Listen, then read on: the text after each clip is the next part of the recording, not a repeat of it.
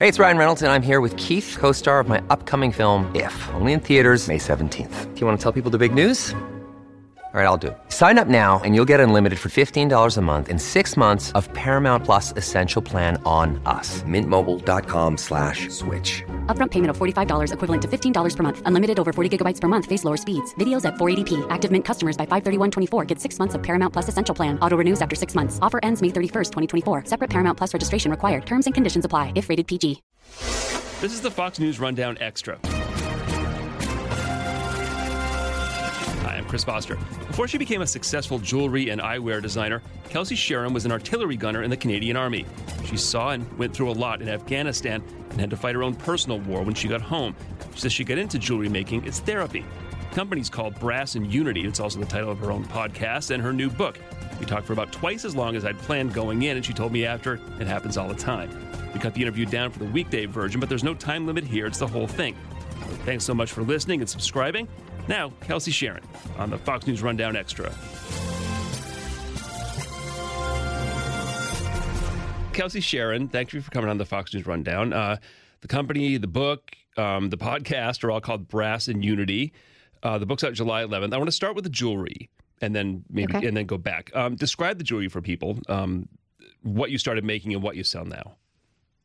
So what I started with was on the kitchen table with a pipe cutter, a drill, and a hammer, and I beat the hell out of a kitchen table using uh, brass casings and beads. And ultimately, what the goal was was to uh, allow myself to move past the suicidal ideation that was coming home from war and the trauma that I suffered there, as so many uh, service members do. So for me, we started taking uh, old casings from friends of mine and turning them into jewelry pieces, really raw bracelets and necklaces, and which spun off into its own company. And what we make now is pieces that are also raw brass, like our buddy check bracelet, which is our suicide prevention bracelet. It comes in a pack of two. It's a paracord rope bracelet, and it prompts you to call a buddy. Uh, you don't have to be a service member. You don't have to be somebody um, that has been in a fire police. It's strictly for the connection of human beings and making sure that people are well. And what the whole concept of it is is buy a pack, call a buddy, save a life. We understand that there is a mental health epidemic that's going on in the world, and the least that we can do is show up for one another. So this allows uh, and gives a tool to start a hard conversation. So it has really gone from a tool that was saving my life to the tool that is now saving others. And the jewelry brand has been around since 2015, and we incorporated in 16 and very very quickly grew fast really really fast and um, we've been able to help a lot of veterans a lot of organizations and bring a lot of awareness to what veterans and first responders go through on uh, a daily on a daily basis Uh, besides the, just the quality of the pieces and and your and your charm, uh, how did it take off? How why did it take off so quickly? When did you start meeting celebrities? celebrities was my whole life has been uh I guess a coincidence, if you will, but I don't really believe in coincidences. I believe that you're put in the right place at the right time for the right moment. And a lot of that is what happened for me. First and foremost, my you know, I went to a trade show I wasn't supposed to be at, and the right people saw my bracelets at a dinner. The next day, I had a meeting. Two weeks later, we on Ellen's 12 Days of Giveaway uh, with Beth Behrs, just because we started working with Beth on a, on her uh, sexual assault foundation. She was looking for a piece to uh, have donations from. And then it spun off after that. I was lucky enough that my mother is a very lovely woman and she was a truck driver for Kevin Hart's What Now tour. And she would harass him to the point where he finally agreed to meet with me when he when he was in Vancouver. And um, we went backstage, just him, myself, and my husband and my mom. And he gave us his time and his advice more than anything, which was really important. And back then, you know, we didn't know much about Kevin from a business perspective, but we understood as a comedian, he was someone I looked up to. When we got to meet with him, he gave me one really solid piece of advice. I wrote about it in the book. I tell the story, but essentially it was look, if you want men to wear this as well, you need to change the company name. And he was right. And at the, you know, at the very beginning, the brand was just called Her Wearables. It was just for me. It wasn't really for anyone else. And so we went home, we brainstormed. He tweeted it out to 24 million people, and we changed the name. so the celebrities started to spin off of that. Once we got Beth, we got Julianne Hough. Uh, once we got that, we got Kat Dennings and Whitney Cummings. We got a bunch of different celebrities that came out and started to support what we do. And really what they were supporting isn't me. They're, they were supporting the conversation about veterans' mental health and what people struggle with and go through. And so it started really taking off uh, in about 16, 17, which was a very interesting process considering I wasn't trying to start a company. Uh, and Beth Behrs, people who don't know, um, the, the she, the the tall, the taller, blonder one from uh, the sitcom Two Broke Girls. Uh, yes. Yeah. Yes. Now going way back, Kelsi, you started Taekwondo when you were four Yeah. years old. Uh, you know, you Yeah. write you write about being pushed around as a kid and sort of doubting yourself all the time. Did did it start that young? It, it probably started a little later. I mean, at four, I didn't, uh, I was also playing soccer at the time. And when I was young, you're a kid, you don't really know, you know, what's bullying and what's not. And, and I'm very careful to say the word bullying because it's like a, everyone uses that word. Everyone's bullied. Well, they're not. Some people just go through hard things. And I think that those are things that I had to go through, whether I liked it or not at the age.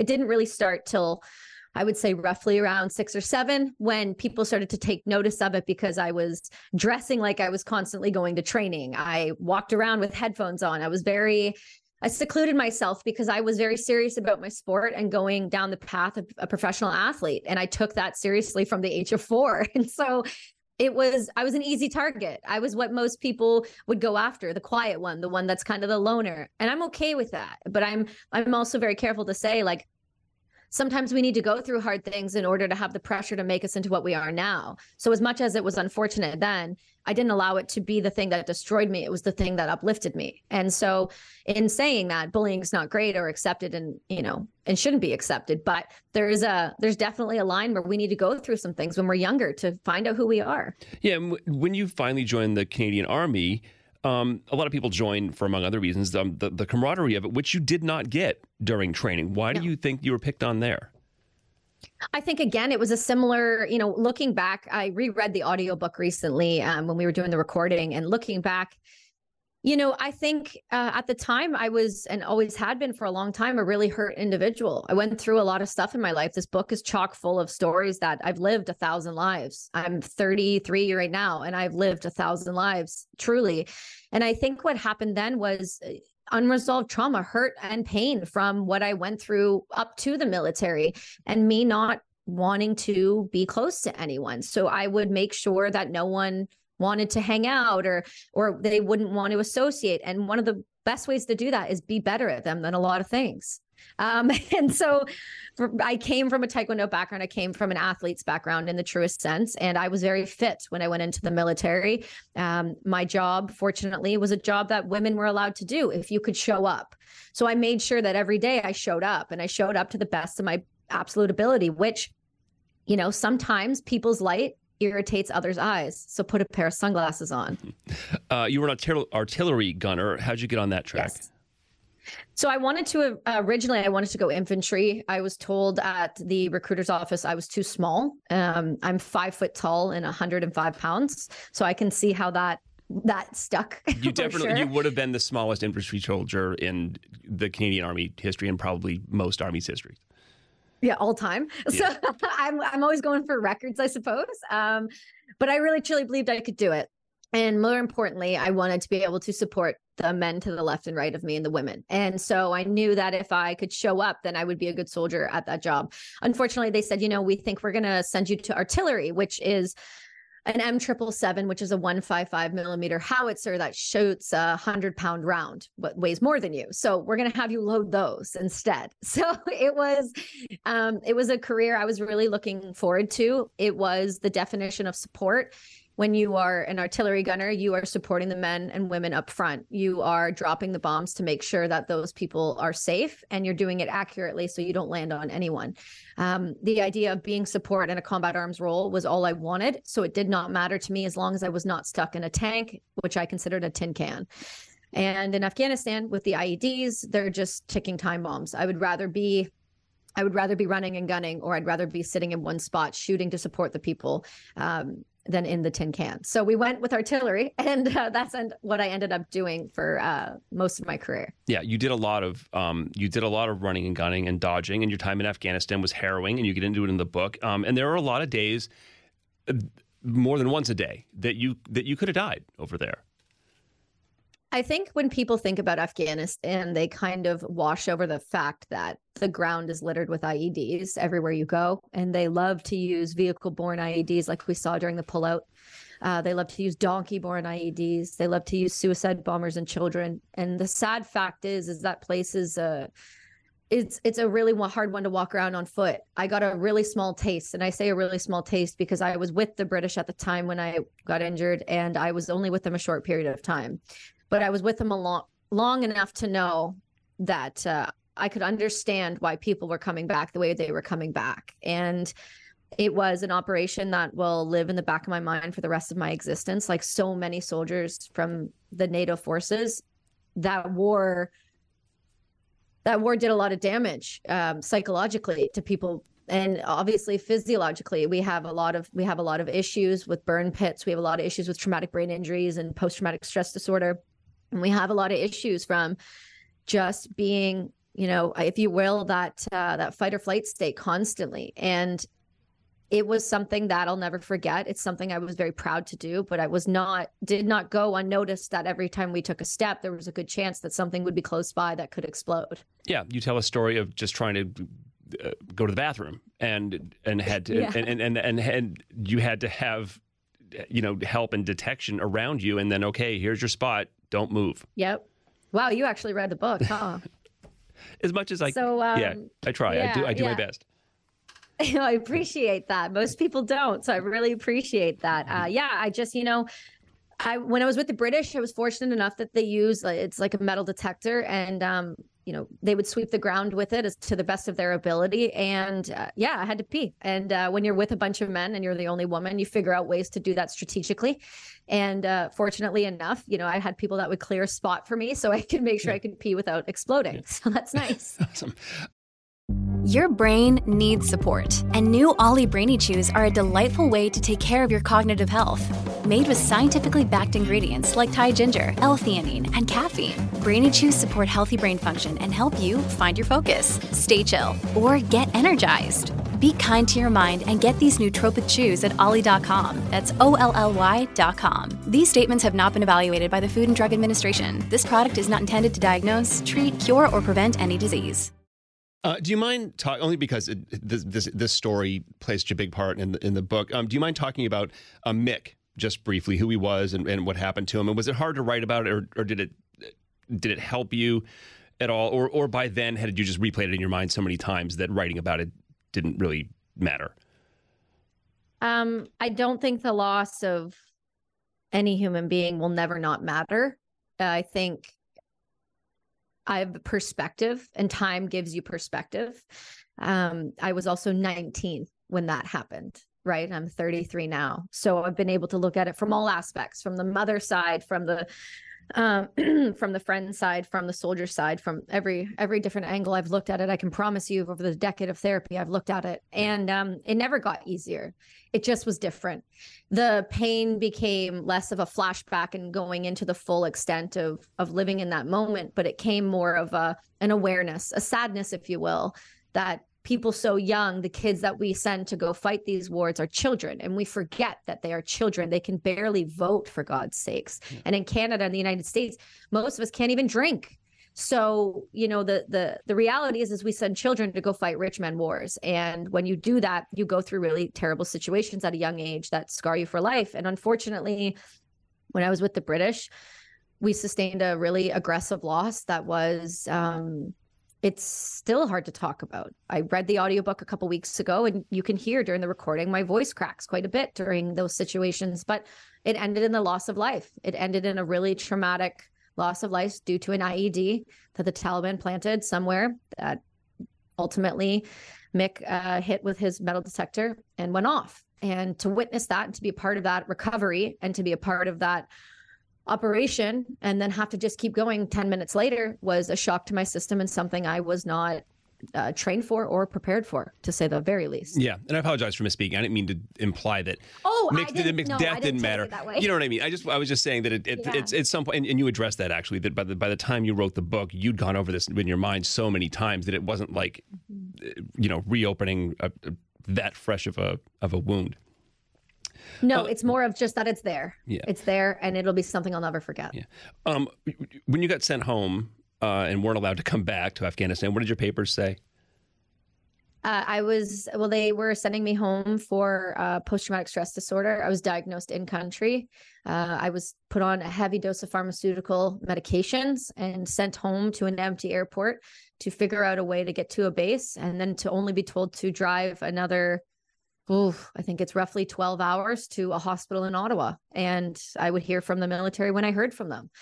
You know it was a real uh we were at a time in afghanistan where at least canada was where we were just starting to get rocked meaning we were just starting to lose a lot of people. We were just starting to see people come home with mental health issues that are basically our chain of command didn't know how to handle nor did they know what to do with. So once i was diagnosed i was put on 11 different pharmaceutical drugs um, put back on the machine gun before i left. And uh, then eventually sent back home three weeks before the rest of my unit. And and I say those things and I highlight the pharmaceutical intervention because there is uh, an overprescribing we're used as guinea pigs and it makes me really frustrated because you know Jocko said something to me one day that I think is really important to highlight. And that is if somebody said to you sat you down and said what you're feeling is normal. What happened to you is normal you will recover your body will acclimate and you will be okay and we have your back do you think you would have been okay and having a decade to look at that, I fully and wholeheartedly believe yes, I think I would have been okay. But that's not how it was handled, unfortunately. And so, because of that, it just took a longer way around to get better. Yeah, and you write about, and you've spoken about, you, you mentioned a decade, and um, and you write about not regret about, um, you write about regret of not being the best mom you could be to Jack, the best husband you could be to Brady because of those. I don't want to say lost years, but years that you could have been doing better. Lost years i think is the brilliant way to put it if i'm being completely transparent with you. I very often look back at my 20s and go i don't remember a lot of it. I don't have memory. Um, i have you know long-term repercussions of of of being on ssris or antidepressants i have long-term repercussions uh, of the other medication. Uh, there was an undiagnosed traumatic brain injury due to the over medication so that took a long time. We just got healing for that last year. So it definitely you know my st- here's the crazy thing and the wild part about this. My story is not even my story is not even different. You know there's a, a million of us veterans that have almost an identical story an over medication a lack of support an unwillingness by the va and a loss of memory because of over medication and trauma so for me i've you know i've been married for 13 years you know i've been with my husband for 13 years i have a child uh, I want to be the best version of a human being that I can. I see all these other men healing and getting better and being good husbands and I said, "Well, this is this is different. You know, I'm a woman and we heal differently. Medication affects us differently. Everything affects everyone differently." And I just wanted to be what I knew I could be, which was a present mom, a good wife, a you know, a happy wife more than anything else, a happy mom more than anything else, because ultimately we know that the mother's health is a direct re- uh, reflection of what the child will be like. So kids feel things, man. They feel everything. And when you're angry and when you're frustrated and you're struggling, your child will feel that. And when they push back at you, they're pushing back at the energy you're giving to them. And we're so quick to say it's the kid's fault, but most of the time it's the adult for not for, you know, for bleeding on everyone else around us when we don't know how to heal ourselves. The cuts we have from trauma they bleed on everyone else and we have to find a way to fix them. So i've done my very best to try to be uh you know change the game be a present mom be an example be a leader in that be a good wife show that you can do all of these things as long as you have the right support network around you. Um, I haven't talked to a million vets in your situation, but I've talked to but I've talked but I've talked to enough who talk about being over medicated or um, you know whatever else problems with their treatment, as well meaning as is, is is the doctors and medical staff may have wanted to be. Um, of you, um, you also aren't the first that have tried psychedelics to help you and that have said it really did. Um, you say I, uh, ayahuasca in your case helped. Um, explain what that is for people who don't know, and, and what do you think it did to your brain or for your brain? So, yeah, absolutely. So, uh, I'm a big uh, advocate for plant-based medicines in all all ways. I believe they are the future, as well as I believe they are the thing that's going to save our community from itself, and I believe that wholeheartedly. or I wouldn't be doing the advocacy work I am. Um, I was so fortunate to have a former Army Ranger named Matthew Griffin from Combat Flip Flops notice that I was struggling in a different way. He could see it. He brought up ayahuasca to me, which then led me to Heroic Hearts Project, which is founded by another Army Ranger named Jesse Gould. This organization, this 501c in America, takes veterans to go sit with medicine and does integration counseling on the front end and the back end and creates a community. And that's the most important part is the loss of the community and the identity. I was able to go sit with ayahuasca. I've now sat a handful of times. And what it does is it puts you in a state where your body is forced and your mind is forced to let go. The medicine is strong. It is from, you know, it originates in Peru. It is all over the world. It's grown all over the world in a lot of different places, but it's the chacruna leaf and the ayahuasca vine uh, brewed together in this tea in a very intentional way by uh, by the indigenous people that make this magic. And um, it is truly unworldly. It is an experience that I wish every single veteran on the face of this earth could have the chance to sit with so that they could heal to the depths in which I know it can provide healing.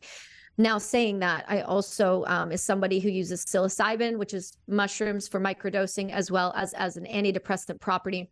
And all that really does is it you know it allows the the regeneration of neurons in the brain. It slaps a fresh uh, layer of snow down if you will and allows new connections to be formed.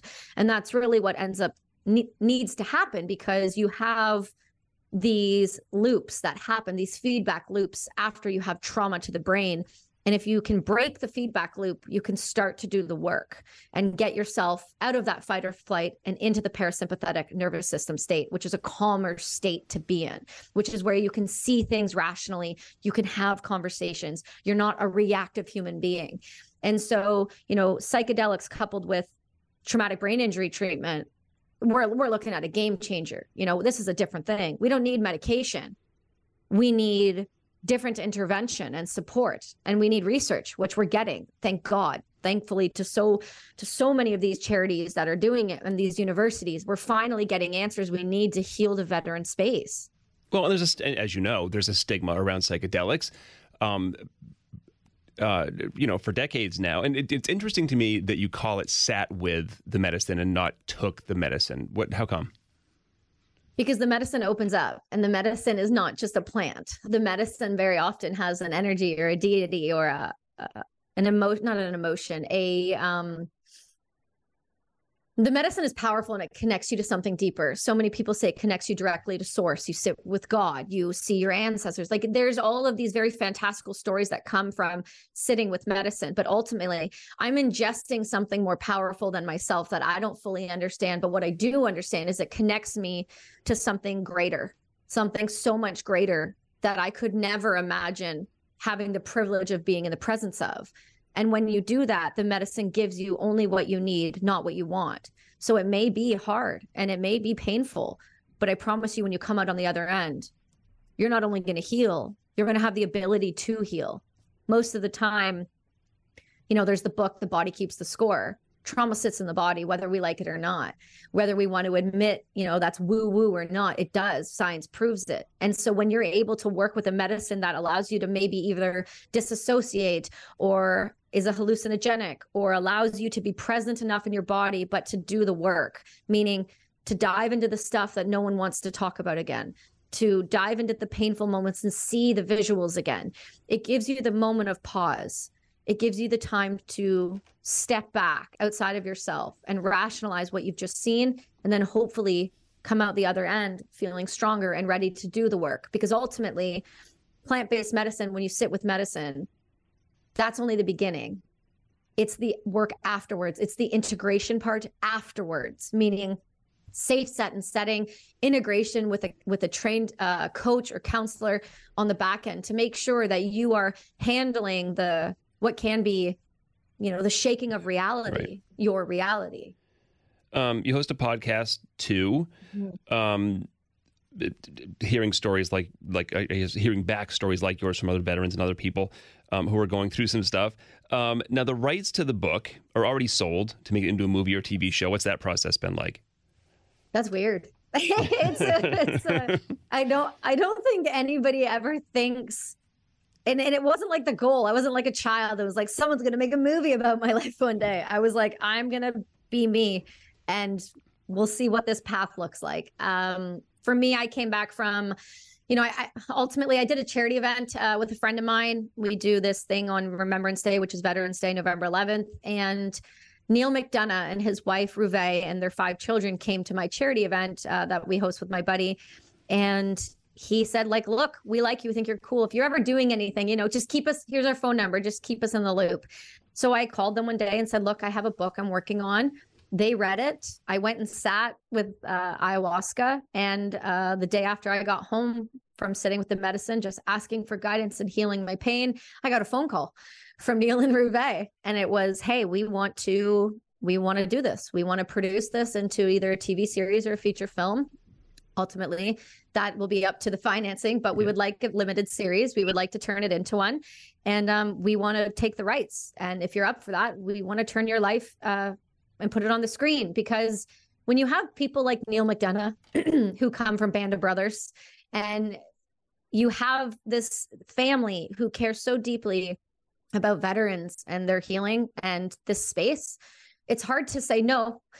You go okay cool i'm here for the ride. And now you know i've met with some people that potentially will be playing me which is a very uncomfortable situation to be in but I think the thing I've learned the most about it is if you have a story or you have something that has happened to you in life, in happened to you in your life, you can't allow it to break you. You have to let it shine. It will heal others. And that's why you see so much success with people like Marcus Luttrell and you see success with the black rifle guys and you see success with other veterans uh, telling their stories it's because there is a need for it there is a need for people to see that you can heal through really horrific things and that it doesn't have to be the thing that breaks you. You can be cracked from it, but cracks can be fixed.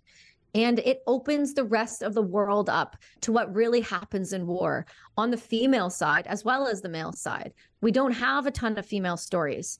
So I'm kind of throwing myself into the fire here and going, it's going to be what it's going to be. But at least I know hopefully one day it'll help one person, one mother, one wife, one veteran, one first responder go, I can do all of these things and I can heal too. It doesn't have to be the end of my story.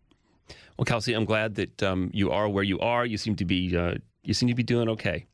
Uh, the, bra- uh, the, the, the jewelry and eyewear company uh, is called Brass and Unity. The book is also called Brass and Unity: One Woman's Journey Through the Hell of Afghanistan and Back. Kelsi, it's good to talk to you. Thank you. Thank you so much for having me. You've been listening to the Fox News Rundown. And now, stay up to date by subscribing to this podcast at foxnewspodcasts.com. Listen ad free on Fox News Podcasts Plus on Apple Podcasts. And Prime members can listen to the show ad free on Amazon Music. And for up to the minute news, go to foxnews.com. I'm Emily Compagno, and this is the Fox True Crime Podcast, bringing you closer to the story than you ever thought possible. Subscribe at foxnewspodcast.com or wherever you download podcasts. These are the stories that keep you up at night. Jason in the House, the Jason Chaffetz podcast. Dive deeper than the headlines and the party lines as I take on American life, politics, and entertainment. Subscribe now on FoxNewsPodcast.com or wherever you download podcasts.